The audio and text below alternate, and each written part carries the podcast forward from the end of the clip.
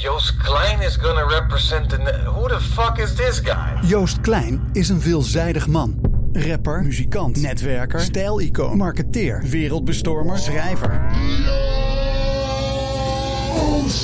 In de podcast Joost Klein 12 points belichten we het fenomeen Joost aan de hand van 12 punten. Joost Klein, 12 points. Joost de Klein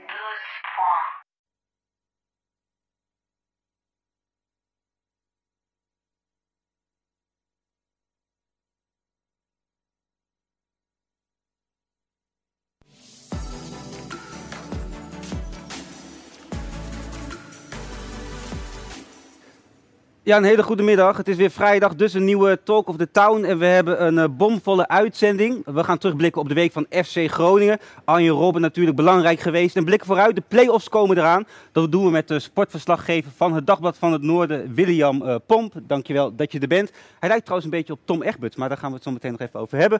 Eh, we hebben een bijzonder verhaal van eh, Wesley Pechler. Hij heeft een van zijn nieren gedoneerd, eh, gedoneerd, een nierdonatie. En dat terwijl hij gewoon nog springlevend is. We noemen dat ook wel een al altruïstische donatie. En we spreken daar ook over met een coördinator uh, nierdonatie van het UMCG, Juliette Rabelier. We hebben een column van onze huisfilosoof Sanne ten Wolde. Belooft een hele mooie column te worden. Muziek van uh, Wing It. Komen speciaal uit Amsterdam terug naar Groningen, waar ze al jaren op de straat voor jullie spelen. Maar we beginnen zo meteen met een bijzonder verhaal. Het zal je maar overkomen. Je loopt op straat en iedere keer word je gegroet. En af en toe wordt je zelfs verwijt dat je niet teruggroet. Daar is iets aan de hand. Dit is Talk of the Town.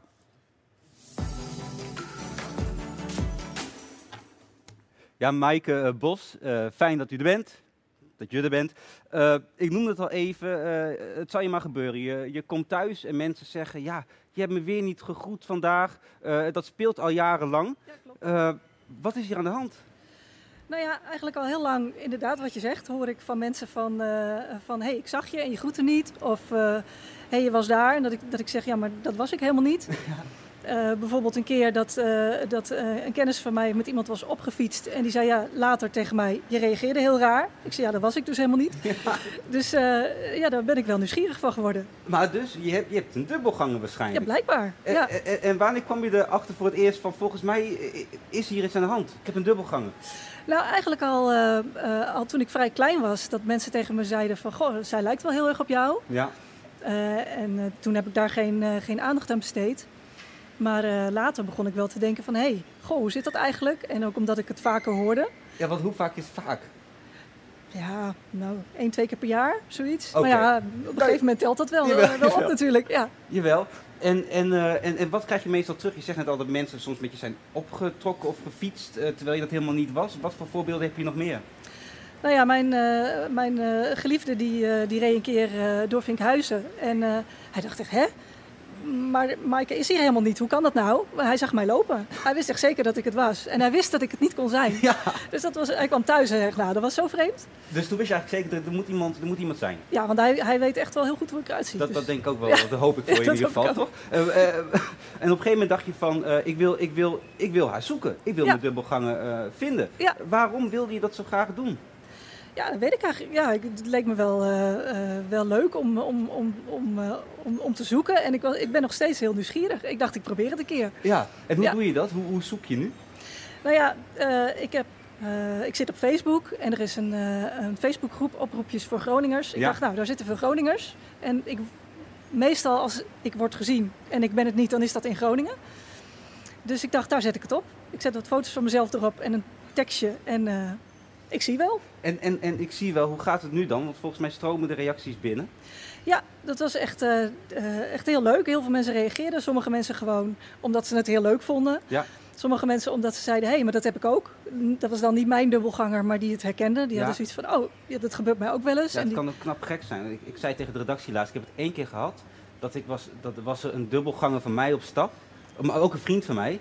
En die was toen met een meisje aan het zoenen ergens. Terwijl ik voor mij net een scharrel had toen. Dus die was helemaal dan boos van shit, voor mij zit je met iemand, zit je, zit je met iemand anders te zoenen. Dus het kan ook rare, voor mij rare situaties opleveren. Ja, dat is mij dan nooit gebeurd, maar dat, had natuurlijk gekund. Ja, nee, had Ja. gekund, ja. Ja. Maar, eh, eh, maar heb je dus door al die reacties ook al eh, je potentiële eh, groepje lookalikes gevonden?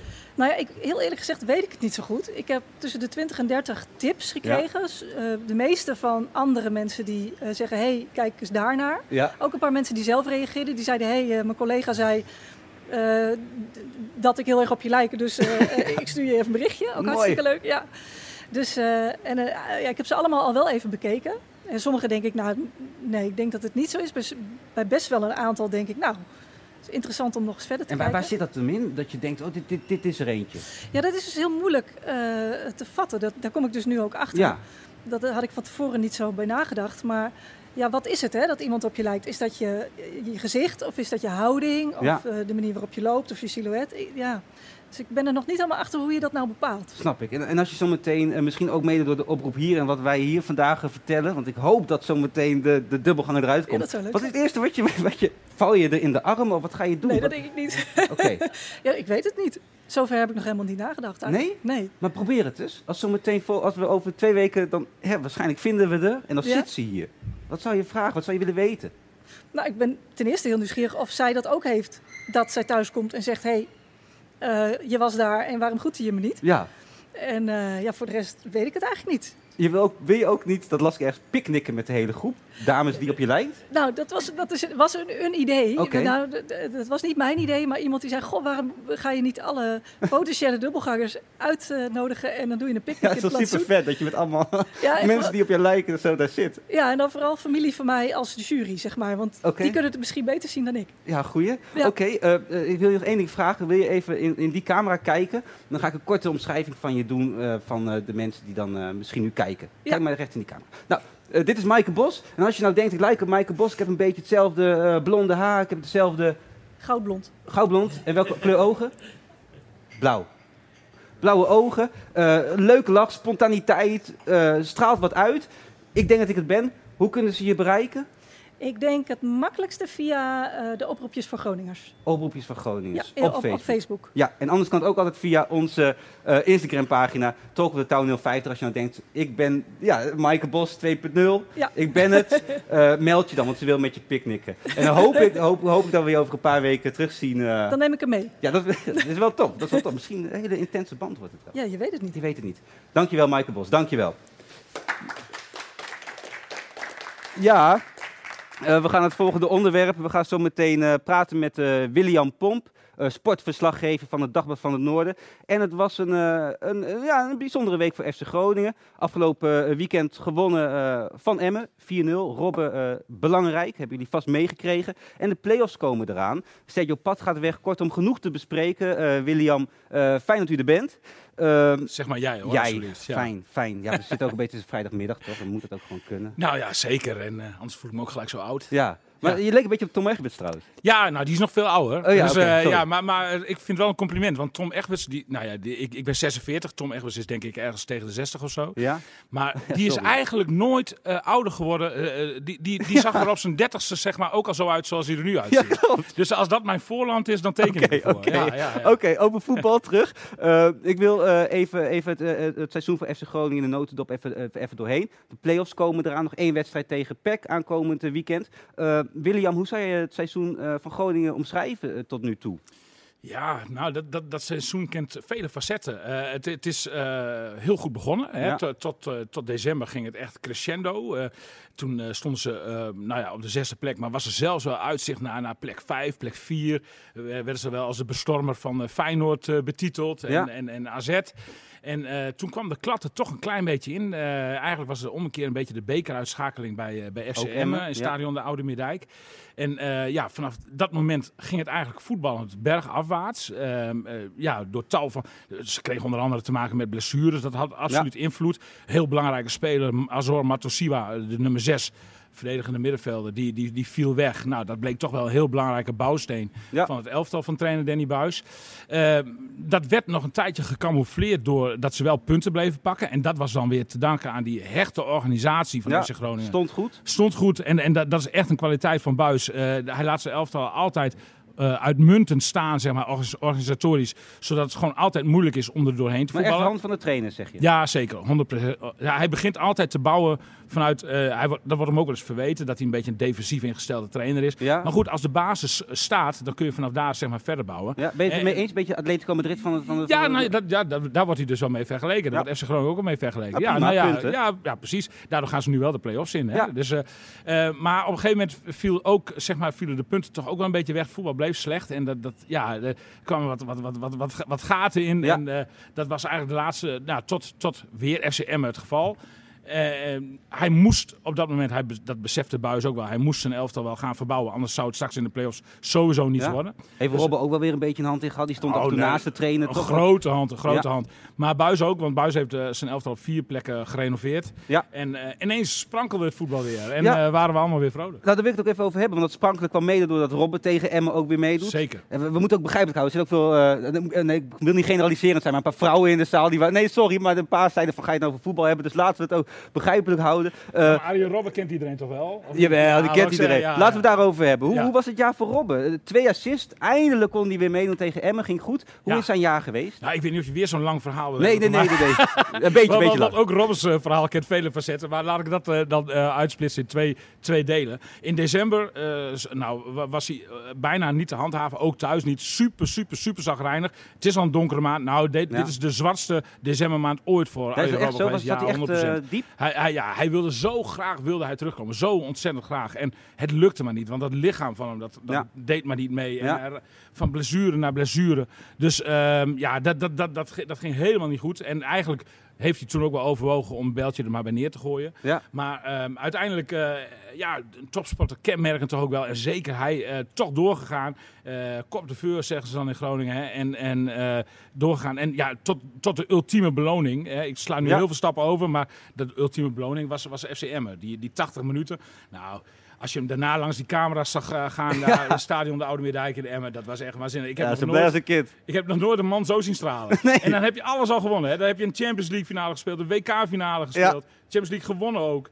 heb je alles meegemaakt in je leven. En dan, dan tegen word je heel erg vrolijk van 80 geweldig. minuutjes op het kunstgras wat hij verafschuwt tegen FCM. Nou, Nog even over Robben, want eh, er is nu een discussie. Moet hij mee naar het EK? Eh, Wat zeg jij erop? nou, de voorselectie is eh, vandaag bekend geworden. Ja, zit er niet Er bij? zit hij niet bij. Nee. En ja, ik denk eigenlijk ook wel dat het wel verstandig is. Ik, ik- vind wel, met, met zijn ervaring, er zit geen enkele speler bij met, bij het Nederlands elftal met zijn staat van dienst. Dus hij had zeker op de achtergrond in de kleedkamer en ook wel met invalbeurt als verlengstuk van Frank de Boer Ja. in het veld, had hij absoluut een rol kunnen spelen. Daar ben ik van overtuigd. Ja. Maar ja, ik snap Frank de Boer ook wel dat je een speler die net 80 minuutjes heeft gespeeld eh, tegen, eh, tegen AZ even 9 minuutjes is ingevallen. En je moet nog maar afwachten of, of hij dit seizoen verder nog weer in actie kan komen. Dat je, dat je even zegt van ja jongens, maar dat, dat kan echt niet, want we zijn wel met serieuze zaken bezig. Snap, het zou wel geweldig zijn, maar Ah, goed. man. En, en, en volgend seizoen bij ons? Ja, Gaat gaat hij door? nou ja, dat is, eh, ik, ik ben net een... Ja of nee? Nou, ja, nee, maar dan moet ik echt even Ja, iets, nee, ja. iets langer antwoord op geven. Wa- Want eh, in- voor mijn gevoel had hij eigenlijk al de keuze gemaakt na die zware decembermaand om niet door te gaan. Mhm. Eh, maar hij zei vorige week eh, na die wedstrijd tegen Emmen, zei hij van, ja, maar nu het zo gaat, zo lekker gaat, Ja. zeg maar, wordt die keuze eigenlijk toch wel weer veel moeilijker. Dus ik denk uiteindelijk, ja, moeilijk hoor.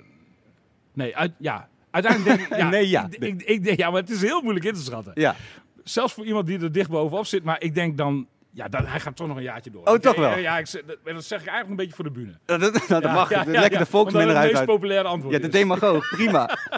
en eh, oké, eh, die play-offs komen eraan. We spelen nog één wedstrijd tegen Emmen. Of tegen, tegen PEC, sorry, tegen PEC aankomende zondag. Wat voorspel je voor de play-offs? Tegen wie moeten we waarschijnlijk en wat denk Nou, je? ik vind eigenlijk dat ze een beetje de verkeerde insteek eh, kiezen. Want vanochtend nog met, met Buis gesproken. En hij, ja, hij, eigenlijk de wedstrijd tegen PEC vindt hij niet belangrijk. Want hij zegt van ja, ga ik geen risico's nemen met spelers die een beetje moe zijn, een beetje Mhm. pijntjes hebben.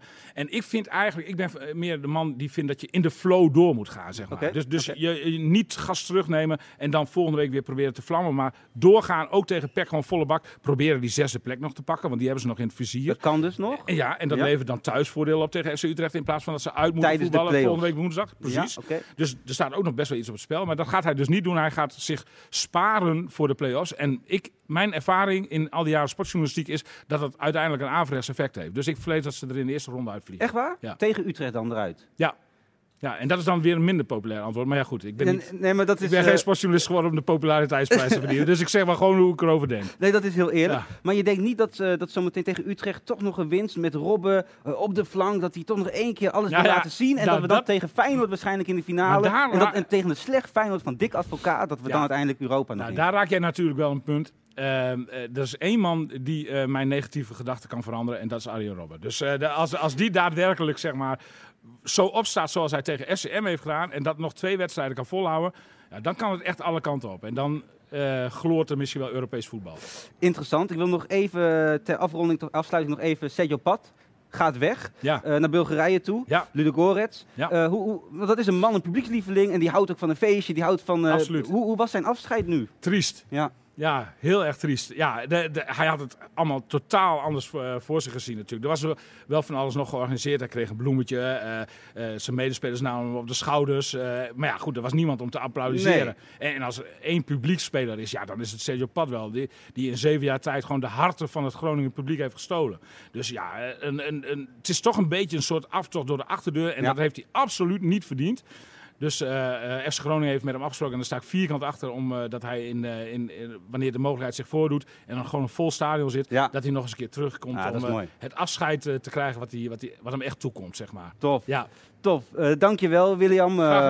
Eh, eh, goed en positief uitgelegd. Ik wil nog één iets vragen, want zometeen eh zit hier Nederlands kampioen powerliften. ja ik Eh, hoor heb het. je daar wel eens van? Heb, want je bent sportverslaggever van het Dagblad, toch? Ja, Dat- ja, ja, maar ja, je kunt niet eh, zeg maar specialist zijn op alle ge- eh, gebieden van sport, want dat zijn er heel veel. Ik doe al heel veel sporten. Ja. Maar ik moet je eerlijk zeggen, powerliften heb ik, eh, eh, nou, daar, daar heb ik echt helemaal geen verstand van. heb ik ook nog, eigenlijk nog nooit gezien. Dus ik ben hartstikke benieuwd, Benieuwd. naar dat item. Ja. Nou, cool. En dan eh, bied ik nog één keer mijn excuses aan voor de vrouwen. was meer een grapje hoor, sorry hoor.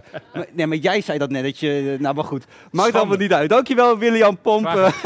Dankjewel.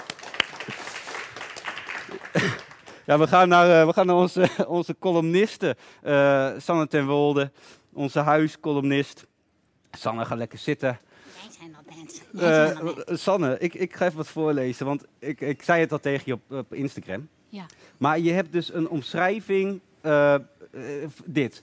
M- Met haar spontaniteit en bedachtzaamheid weet zij zowel het hart van de scepticus als het verstand van de gevoelsmens te raken. We Vraag je dat aan mij? Wat zeg je? Vraag je dat aan, ga je nu iets vragen aan mij hierover? Ja, Weet je hoe dit gebiedje ontstaan is? dat was mijn vraag. Oh, gelukkig. Nou, er was een keer... Ik, ik moest ooit van jullie een bio schrijven Ja. of zo. En toen ehm, zei, vroeg ik dat op Twitter. Van, ik moet mijn eigen bio schrijven, maar dat kan ik niet. En toen gingen allemaal mensen dat, dat, dat doen voor mij. Mooi. En toen heeft, hebben jullie dat, jij niet, maar andere mensen, Ja. dat daar vandaan gehaald, denk ik. Want dit zou ik niet over mezelf kunnen schrijven. Helemaal niet als Drent. Maar het is wel eh, een topomschrijving, dus door een van je fans. Nou, gewoon heel lief iemand. Oké. Ja, Eh, ik, ben ook, ik, ik, ik, eh, ik geef je de ruimte voor je column. dankjewel. ja. De column heet Herdenken. Met her tussen haakjes, maar dat zie je niet. Goed.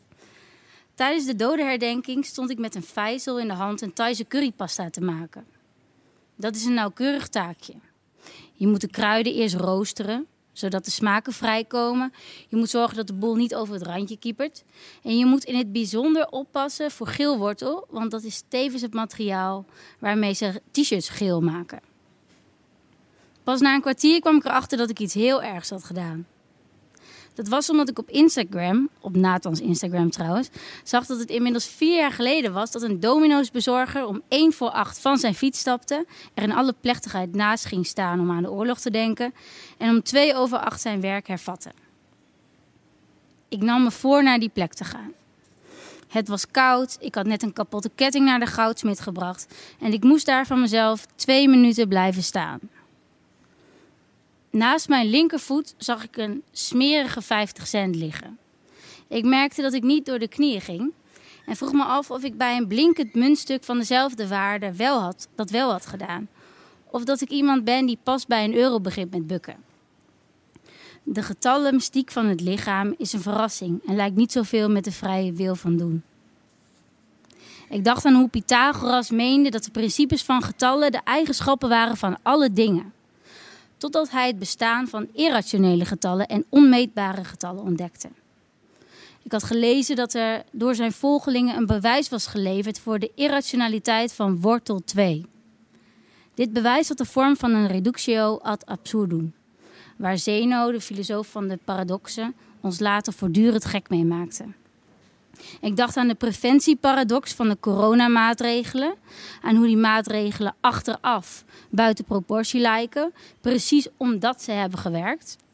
Ik dacht aan iedereen die dingen dom vindt omdat ze niet simpel genoeg zijn. Aan de gebrekkigheid van termen. Aan de onvastheid van begrippen. Aan hoe Johan Huizinga schreef dat het woord cultuur nog maar een jaar of 120 wordt gebruikt. Hoe hij zich nog kon herinneren dat hij het woord aarzelend met de smaak van het vreemde op de tong in zijn mond nam. Ik dacht aan onze bizarre coronacultuur, aan hoe mijn vriendins familiebedrijf failliet gaat, aan hoe een andere vriendin haar hotelkamer in Australië niet uit mag, terwijl er een vijfdaags truckerfestival in de voortuin plaatsvindt. Ik dacht aan iedereen die boos is op iedereen die al een vaccin heeft gehad en aan iedereen die boos is omdat de vaccins bestaan.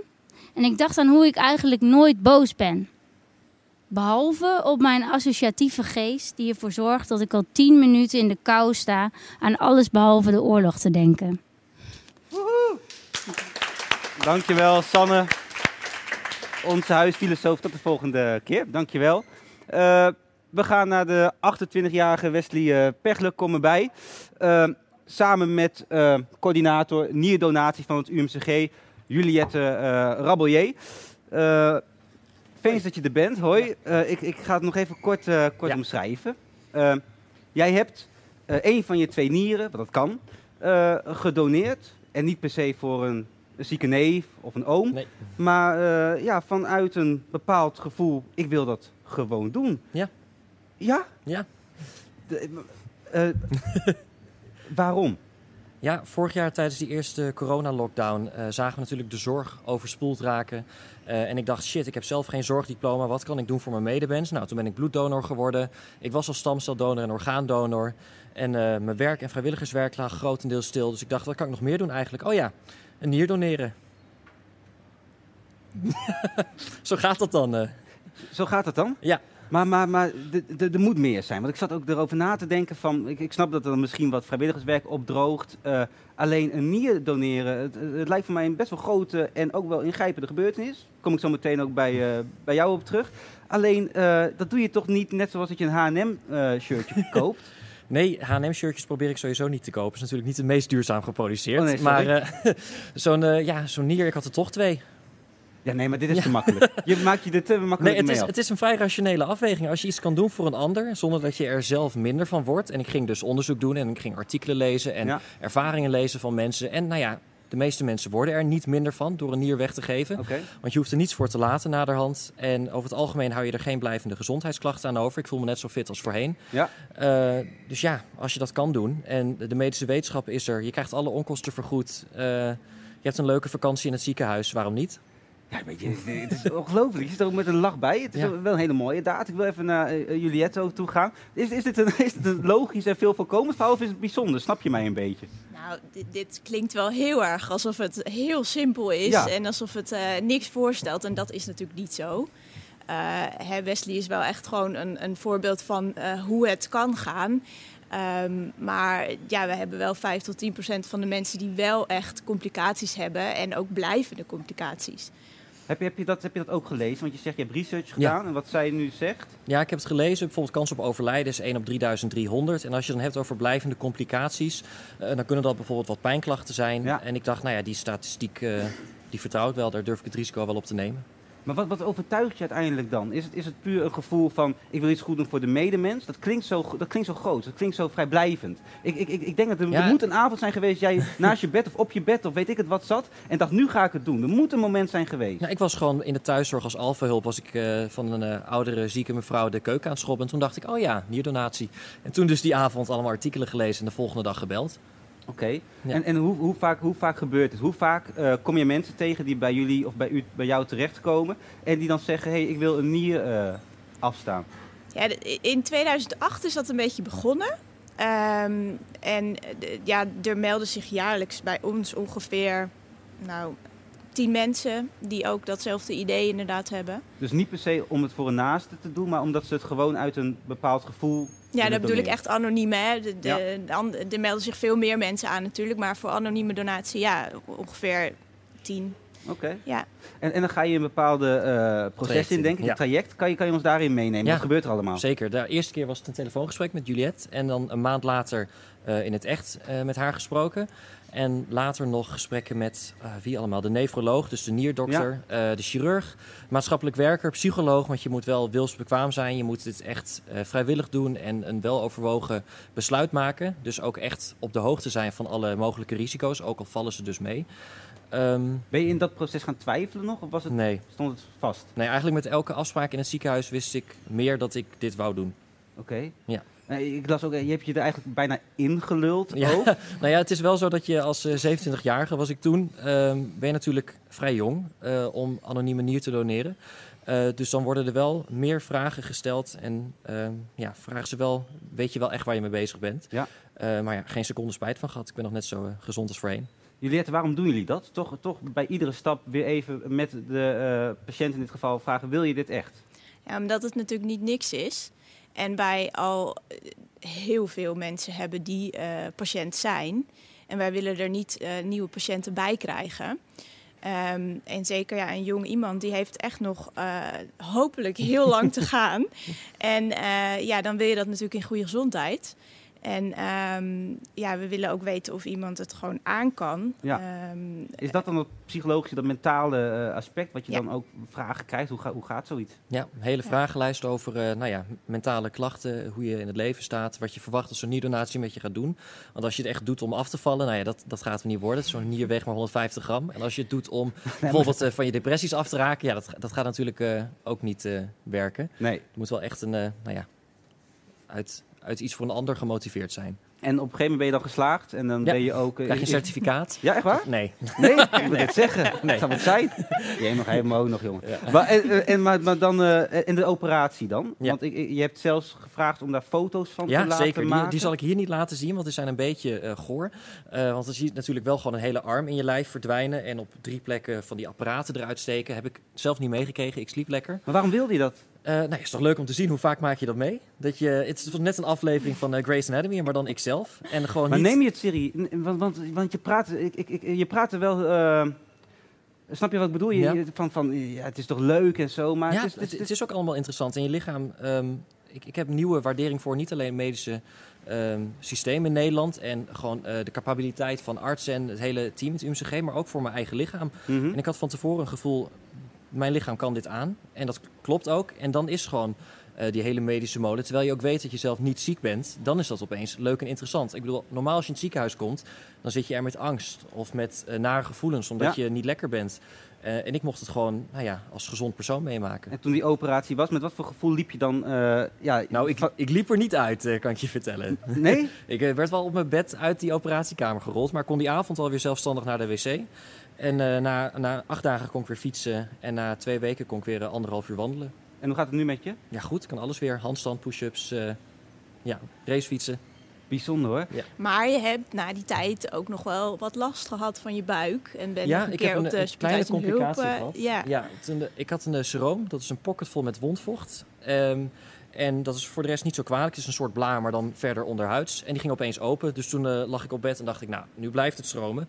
Toch maar even bellen met de huisartsenpost. Dus toen Dus s'avonds... het stroomde eh, bloed? Nee, nee, nee, wondvocht. Wondvocht. Nee, het was gewoon een soort ecoline, diep geel. Dus het was net alsof ik weer op de peuterspeelzaal aan het, eh, aan het eh, knutselen was. Maar toen bracht mijn vader me naar de spoed. En daar hebben ze het eh, nou ja, verder schoongemaakt. En na een week was dat ook alweer eh, klaar. Je moet er wel wat voor over hebben dan. Eh, het, het- het is, eh, ik vind het mooi dat je dat met zo'n bevlogenheid bespreekt. Alleen er zitten natuurlijk wel wat nou ja, ja, het is niet voor iedereen. ogen aan. Ik bedoel, als mensen echt, echt bang zijn voor eh, dingen die met hun lichaam gebeuren. Als mensen zeggen aan mijn lijf geen Polonaise. Ja. eh, ja, dan zou ik het zeker niet doen. Maar ik heb ook vier keer een onderzoek gedaan als medisch proefpersoon. Ja. Eh, dat was dan wel betaald, lang geleden. En ik ben dus sowieso niet zo bang voor dingen die gebeuren. Want er zijn zoveel ehm, regels en waarborgen. Ja. En mensen zijn zo capabel, dat komt vast goed.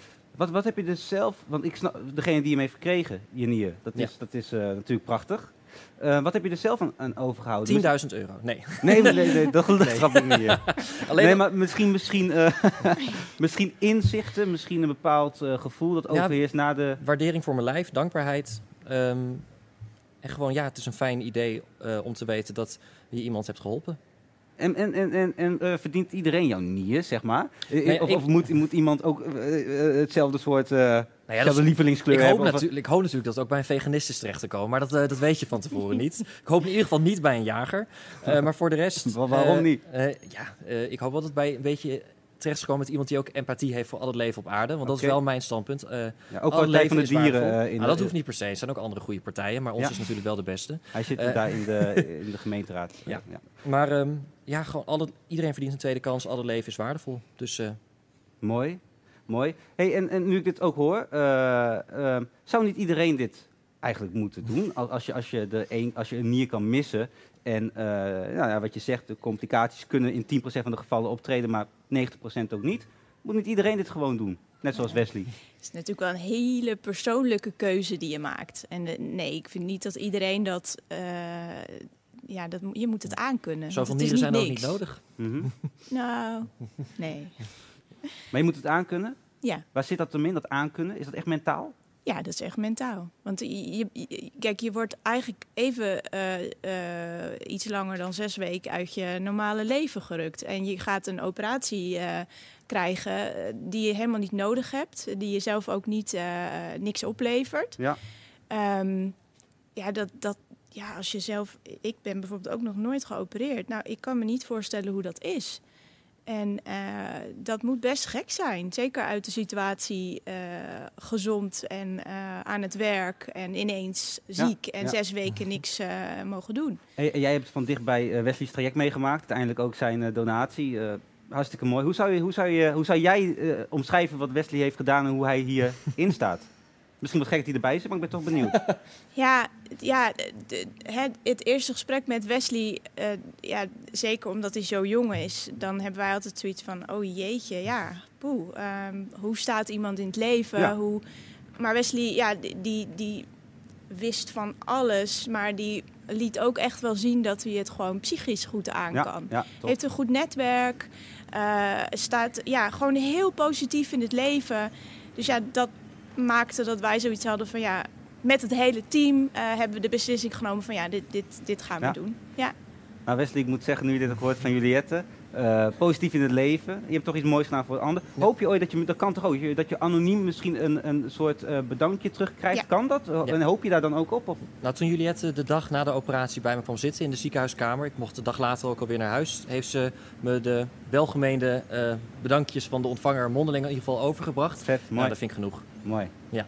Nou, mooi gedaan man. Dankjewel, eh dankjewel Wesley Pettler en Juliette. Eh, dank jullie wel. Thanks.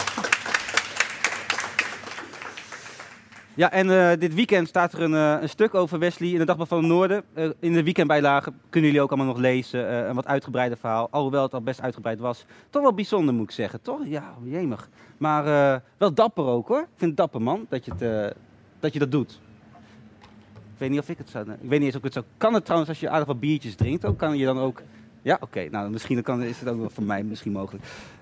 Iris Scholte schuift er ondertussen aan. Eh, fijn dat je er bent. Ehm, ik zei het al kort in de aankondiging. Je gaat meedoen aan het NK Powerliften. Eh, in het dagelijks leven ben je promovendus aan de Rijksuniversiteit. Maar als het even mag, dan eh, nou, til je de meest zware gewichten omhoog. Ja. Eh, tot wel vier eh, koelkasten aan toe. In gewicht dan, niet vier koelkasten op je rug volgens mij. Eh, Iris, kan je mij vertellen, wat- wat, is powerliften precies? Nou, powerlift is een krachtsport. Het bestaat uit drie onderdelen. Je hebt het squatten, ook wel kniebuigen in het Nederlands. Dan heb je een stang op je rug. Ja. Ga je door je knieën en dan kom je weer omhoog. Ja. En je hebt het bankdrukken of benchpress in het Engels. Dan eh, lig je op een bankje en dan duw je gewicht eh, nou ja, van je borst zeg maar Ja, omhoog. ja duidelijk. Eh, en je hebt het deadliften, dan ligt er een stang op de grond en die moet je dan oppakken. En dat zijn dan de drie onderdelen van het powerliften. En op een wedstrijd dan doe je elk onderdeel drie keer. ja. Dus dan heb je drie pogingen om een zo hoog mogelijk gewicht te tillen. En, over En wat, voor, wat voor gewichten, wat voor, wat voor aantallen kilo's gewichten hebben we het dan? Eh, nou, mijn Nederlandse record squat is 175 kilo. Dus, dus die op de rug. Ja, op de rug. Ja. Zo omhoog. Ja. Ja. En ik heb inmiddels nu in training 185 al gesquat. Dus eh, ja, al iets meer. Dus ik hoop ook op de wedstrijd natuurlijk eh, misschien nog wel iets meer te gaan squatten. En, en even zeggen, want eh, 185 kilo zeg je? Ja. Maar als we het over koelkasten, want dat is een makkelijke vergelijking. Hoeveel koelkasten is dat dan? Ja, ook ongeveer vier. Het is dus ook een beetje een ruwe schatting natuurlijk. Eh, ik weet ook niet precies Bizar. wat een koelkast weegt. Maar Nee. ongeveer vier van die tafelmodel koelkasten. Ja, en we hebben voor mij ook een, eh, een kort filmpje eh, ervan. Dat, dat is van je training. Daar wil ik even naar kijken. Ja. We horen het alleen.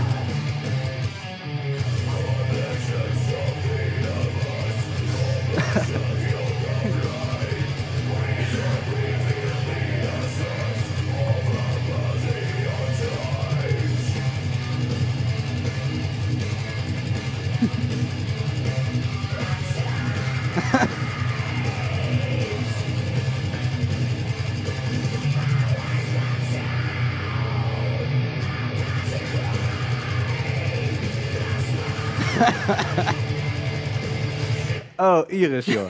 dit, dit, dit is... eh, wat, wat hebben we net gezien? Eh, nou ja, hier ben ik aan het trainen in mijn garagebox. Ja. En eh, ja, hier ben ik zwaar zeg maar, aan het tillen. Dus is dan, dit is echt wel een, een topset, hoe dat dan heet. Dus echt een heel zwaar gewicht. Wat ik dan moet doen in training. En dan eh, ja, lekker harde muziek aan om een beetje op te hypen. Ja, wat, ophypen, daar is de Ja. muziek eh, voor bedoeld. Ja, eigenlijk wel. Ja. Dit is dan eh, heel erg heavy metal gruntachtig. Wow. Waar je wel een beetje die agressie van voelt en die hype. Maar ik Ja. luister bijvoorbeeld ook wel naar hardcore of hardstyle. Gewoon lekker snel. Ik dacht even, dat komt iets totaal BPM anders, of, maar dat is ook Nee, op- ja, ook gewoon harde muziek Ja. inderdaad. Ja. Lekker, tof.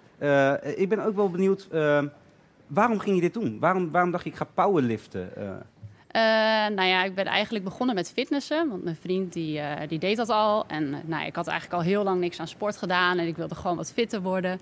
Dus ik was meegegaan naar de sportschool met hem. Nou, vond ik meteen wel leuk. Vooral het squatten en het deadliften dan. ja, maar ja, na een aantal maanden had ik ook wel zoiets van... Ja, maar en nu? Ik ben nu in de sportschool. Maar wat is het doel eigenlijk hierachter? oké, je wilde een doel hebben. Ja, en ik miste ook wel een beetje, ja, toch wel dat competitieve. Want ik ben van mezelf wel redelijk competitief. Ja. En toen op een gegeven moment via social media kwam ik achter andere sterke dames die eh, nou ja, met zware gewichten bezig waren. Eh, en ik zag dat zij de hele tijd squat, bench en deadlift deden. En toen Ja. dacht ik, oh oké, nou dat zijn eigenlijk ook wel de lifts die ik het leukst vind. Wat is dat? En dat bleek een sport te zijn. En, en dat ging ook eh, in razend tempo goed. Want, Ja. want eigenlijk ben je nu ook de gedoodverfde nieuwe kampioenen. Ja, Terwijl je eerst een beetje afkeek bij andere meiden op social media. Hoe kan het dat je opeens zo bent gegroeid? Ja Letterlijk en, fi- en figuurlijk. Ik heb geen idee eigenlijk. Misschien eh, genetische aanleg. eh, ook wel natuurlijk gewoon eh, heel erg die, die passie en die drive en hard trainen. Ja. Ja, goed eten. Ik weet het niet. En als we het over de trainen hebben, het NK in Maasland is, is 22 mei. Ja. Hoe, gaat het trainen? Ben je al er klaar voor? nou, ik heb nog drie trainingen. Ja. En dan moet ik lekker rusten. Dan ben ik er wel ongeveer klaar voor. Maar eh, ja, nog even een weekje door. eh, Heb je ook wel eens vooroordelen? Dat mensen zeggen van, eh, ja, waarom doe je dit? Of is het niet een sport voor mannen? Weet je, dat mensen denken alleen maar mannen die zijn bezig met gewichten. Hoe zit dat? Nou, ik moet zeggen dat ik er zelf niet heel erg veel last van heb, van die vooroordelen. Ehm, ja, eigenlijk is iedereen in mijn omgeving wel heel erg ja, on- ondersteunend, of hoe zeg je dat? Heel Ja, supportive. ja. Eh, maar ik merk wel bij andere dames dat ze wel eens ja, te horen krijgen van... oh, je pas je op dat je niet te gespierd wordt, want dan ben je niet meer vrouwelijk. Nee joh, dat is hartstikke mooi. Of eh, ja, ja, dat soort dingetjes. Of dat ze tips krijgen van mannen. Dat heb ik zelf ook wel eens gehad. In de, dat je in de sportschool bezig bent. Ja. En dat er dan een man naar je toe komt. En dan ongevraagd advies gaat geven over Hm. mijn squat, zeg maar. En dat ik dan ook denk van, oké, ja. Hou je waar mond, bemoei jongen. je je ik heb mee? drie keer het NK gewonnen. Ja, nou Gek. ja, dat, dat maakt me dan nog niet eens uit. Maar ik vraag me af, ja, waarom je de behoefte voelt. Omdat tegen, want eh, tegen een andere man zouden ze het niet zeggen. Het is puur omdat Nee. een dame dat dan doet. Dat is waar, dat is Ja. waar. Eh, je, kan, je hebt ook iets meegenomen. Ik zie hier een band liggen. Eh, wat, want, oh, best zwaar. Ik vind Ja, dit zelf wel zwaar, zwaar. hè? Ja. Ja. Maar wat, wat is dit? Ja, dit is een powerlift, eh powerlift riem. Ja, En die doe je om je middel. oké. Hij is best wel dik, zoals je kan, kan voelen. Ja. En eh, nou, die doe je eigenlijk om ter ondersteuning van, eh, van je core, van je, je, je rug vooral. Ja. Ehm, Want wat je eigenlijk doet is, je doet hem om. En dan vlak voordat je squat, dan brace je, zo heet dat dan. Eh, je zet eigenlijk je buik uit. Ja. En dan adem je in, zodat er lucht in komt. Je zet dus eigenlijk je buik uit tegen die riem. Ja. En daardoor vergroot je de intra-abdominale druk. Oeh. Zo heet dat, Ja, met ja. een moeilijk woord. Ja. En dat beschermt eh, ja, je rug, eh, je, je core. En daardoor ja, ben je eigenlijk beschermd tijdens het trainen. En is die ook voor eh, eh, een mentaal stukje voor belang voor jou? Want ik zag een Ehm, filmpje, nog een andere. En, dat, en dan sla je de hele tijd op jezelf. Ja, soms. Ja, dat doe ik nu niet meer. Maar dat heeft wel een beetje in mijn ritueel gezeten voor het liften. Wat deed je dan? Zo tikte ik zo aan de zijkant op mijn riem. Ja. Om toch ook wel een beetje ja, die hype te voelen en zo. Eh, ja, ik moet wel zeggen dat echt bij mijn zware, bij mijn zware sets, dan wil ik hem wel om hebben. Eh, dan voelt het gewoon veiliger ook. Snap ik. Ja. Snap ik. En er ligt nog wat. Er liggen, wat, wat ligt er nog meer? Ja, er liggen eh, ammonia capsules en eh, in een potje zit het ook. Ja? En eh, ja, dat wordt door powerlifters wel eens gebruikt, ook eh, voor die hype. Eh, ik gebruik het zelf, ja, bijvoorbeeld wel eens in training, als ik een beetje een lange dag heb gehad en ik merk dat ik ja, een beetje snel afgeleid ben, niet echt met mijn hoofd erbij ben, dan eh, kan je dat eh, zeg maar eh, inhaleren. Doe het, doe- we gaan het proberen. Ja, ik ga dat niet doen hoor. Wat dan? Is het zo Dat heftig? mag jij doen. Nee, maar, is het, wat, maar moet je me wel, wat, is dit dan? Nou, Of dat hoe, zijn eh, capsules. Eh, daar knijp je in en die hou je dan onder je neus. Jij mag ook het potje doen. Of wil iemand anders dit proberen? William? Ik zou het er niet Oh, te joh, dicht dat- onder. En je, moet, ja, je moet het gewoon onder je neus houden, zeg maar. Gewoon even ruiken. Ja, en dan ruiken. Jemig. Wow, dat komt echt binnen trouwens. Jemig. Oh, dit overdrijf ik niet. Jemig. Traan in mijn ogen, man. Ja, heftig hè? Jemig. Ja. Ja, wat het eigenlijk doet, is het stuurt even heel veel zuurstof naar je hersenen toe. Ja. Waardoor je echt helemaal eh, nou ja, even wakker bent. Oké. Oh. Jemig. Het gaan er de ogen ervan, joh. Ah, oké. Dat is gewoon een, een eh, grote zoutinjectie lijkt ja, het een soort van, ja. Oeh, man. eh, eh. Oké, oké. Nou, probeer het nog even, even op te pakken. Ja. Wat was de laatste vraag? Wat is de droom? Wat is jouw, wat is jouw uiteindelijk... jemig, dit is... ik dacht dat het niet zo lijp zou zijn. Ah, wat is... eh, Nou, wat- wat- mijn, ja. mijn droom is wel eh, ja, toch een internationale medaille halen op EK-WK. Ik heb wel op het West-Europese kampioenschap gestaan en daar brons gehaald. Ja. Eh, maar een medaille op een EK of een WK, dat is toch wel echt ja, mijn droom op dit moment. En wat verwacht je van 22... wat verwacht je van 22 mei? Het NK? Ehm, ja, nou in principe zijn de kansen wel heel goed. Ja. Ehm, dus ja, ik moet vooral zorgen dat ik een goede wedstrijd draai. En eh, ja, dan zou het maar zo kunnen dat ik voor de vierde keer Nederlands kampioen word. Voor de vierde keer. Ja. Tof. Ik, eh, ik hoop het heel erg voor je, Iris. Eh dankjewel. En dit voor de volgende keer. voor mij even niet meer. Nee, Veel succes ik. op het NK. dankjewel. Dankjewel. Jemig, dat is echt best wel, best wel binnen, joh. Ik dacht, dat valt uh, reuze mee. Oké, we, gaan, we gaan naar onze muziek. En dan gaan we ja, daarna lekker weekend vieren met z'n allen. De jongens van eh Wing It zijn hier uit Amsterdam gekomen. En misschien heb je ze vaak... eh, ja, mag ze blijven zitten? Of, je moet weg, sorry. sorry. Eh, misschien heb je ze wel eens eh, zien staan op de Grote Markt of in de straten van Groningen. En hartstikke lekkere straatmuzikanten. die lekkere hitjes spelen. En sinds kort doen ze het ook in Amsterdam. Terwijl ze nog een beetje alles aan het inpluggen zijn. Lekker.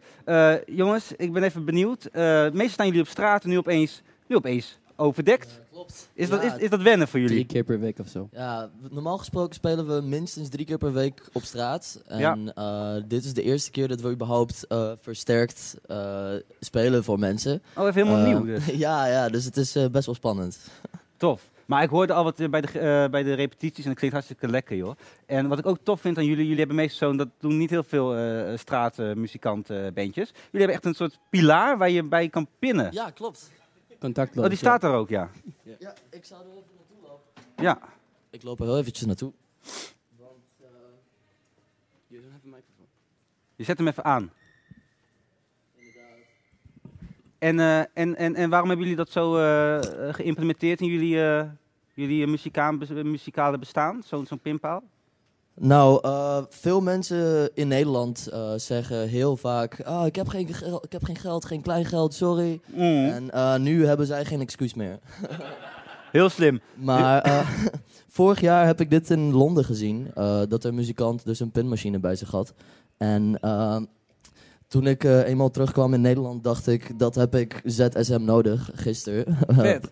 En het is pas eigenlijk eh, waargekomen toen wij met z'n tweeën op straat speelden. En eh, we uiteindelijk zeiden van, hey, we verdienen net genoeg, maar we hebben wel meer geld nodig. Laten we investeren in een pinmachine en dan eh, kijken we dat- wat er van komt. Heel vet. Hoe heet jullie nummer wat jullie gaan spelen? Eh, het is Don't Stop Flying. En Don't dat het, Stop eh, Flying. geschreven wordt door de lockdown. Ehm, ja, wil je iets zeggen? Ja, ik eh, had begrepen dat jij nog iets eh, over een nummer wou zeggen. Nou, nee, maar het is jullie nummer meer. Maar van, ik, ik hoorde die titel en toen dacht ik van Don't Stop Flying ook een beetje misschien... Nou, die coronatijdje wel eens de- kan denken, waar is het perspectief? En gaat het wel lukken of je nou muzikant bent of filmmaker of wat dan ook. I- maar inderdaad. gewoon dat vertrouwen houden eh, en niet stoppen. Gewoon, ja, blijven doorgaan. maakt niet uit wat er gebeurt. en proberen te komen waar je naartoe gaat, is onze boodschap. En het is geïnspireerd door de lockdown. Cool. De jongens van Wing It. Oh, nog heel even één ding. Zou jij de hoodies even willen pakken? Eh, we hebben sinds heel kort hebben we De reclame komt zo meteen. De reclame komt Oh, zo meteen. Oké, oké. Ja. Sorry, sorry. Eerste keer.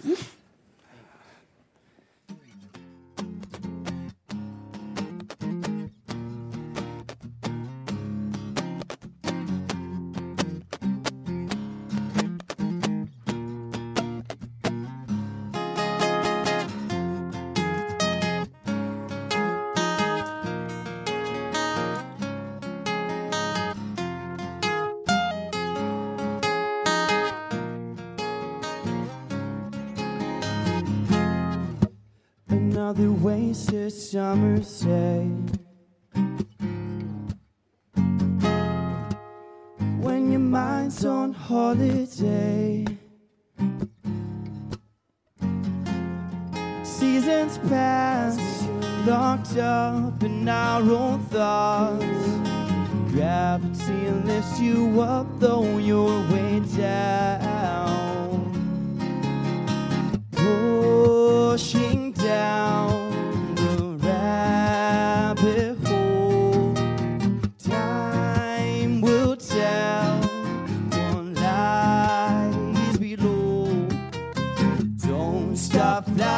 don't care much for trying anything that's left in the book. Don't stop flying, don't care much for trying. Your petty lies still got me shook. But it ain't so bad, no, it ain't a thing, no reason to cause a scene. Don't stop flying, don't care much you're trying, anything that's left in the book. Proper useless winter say. When there's nothing left to say. seasons flash, locked up in our own thoughts. Time surpasses expiration date.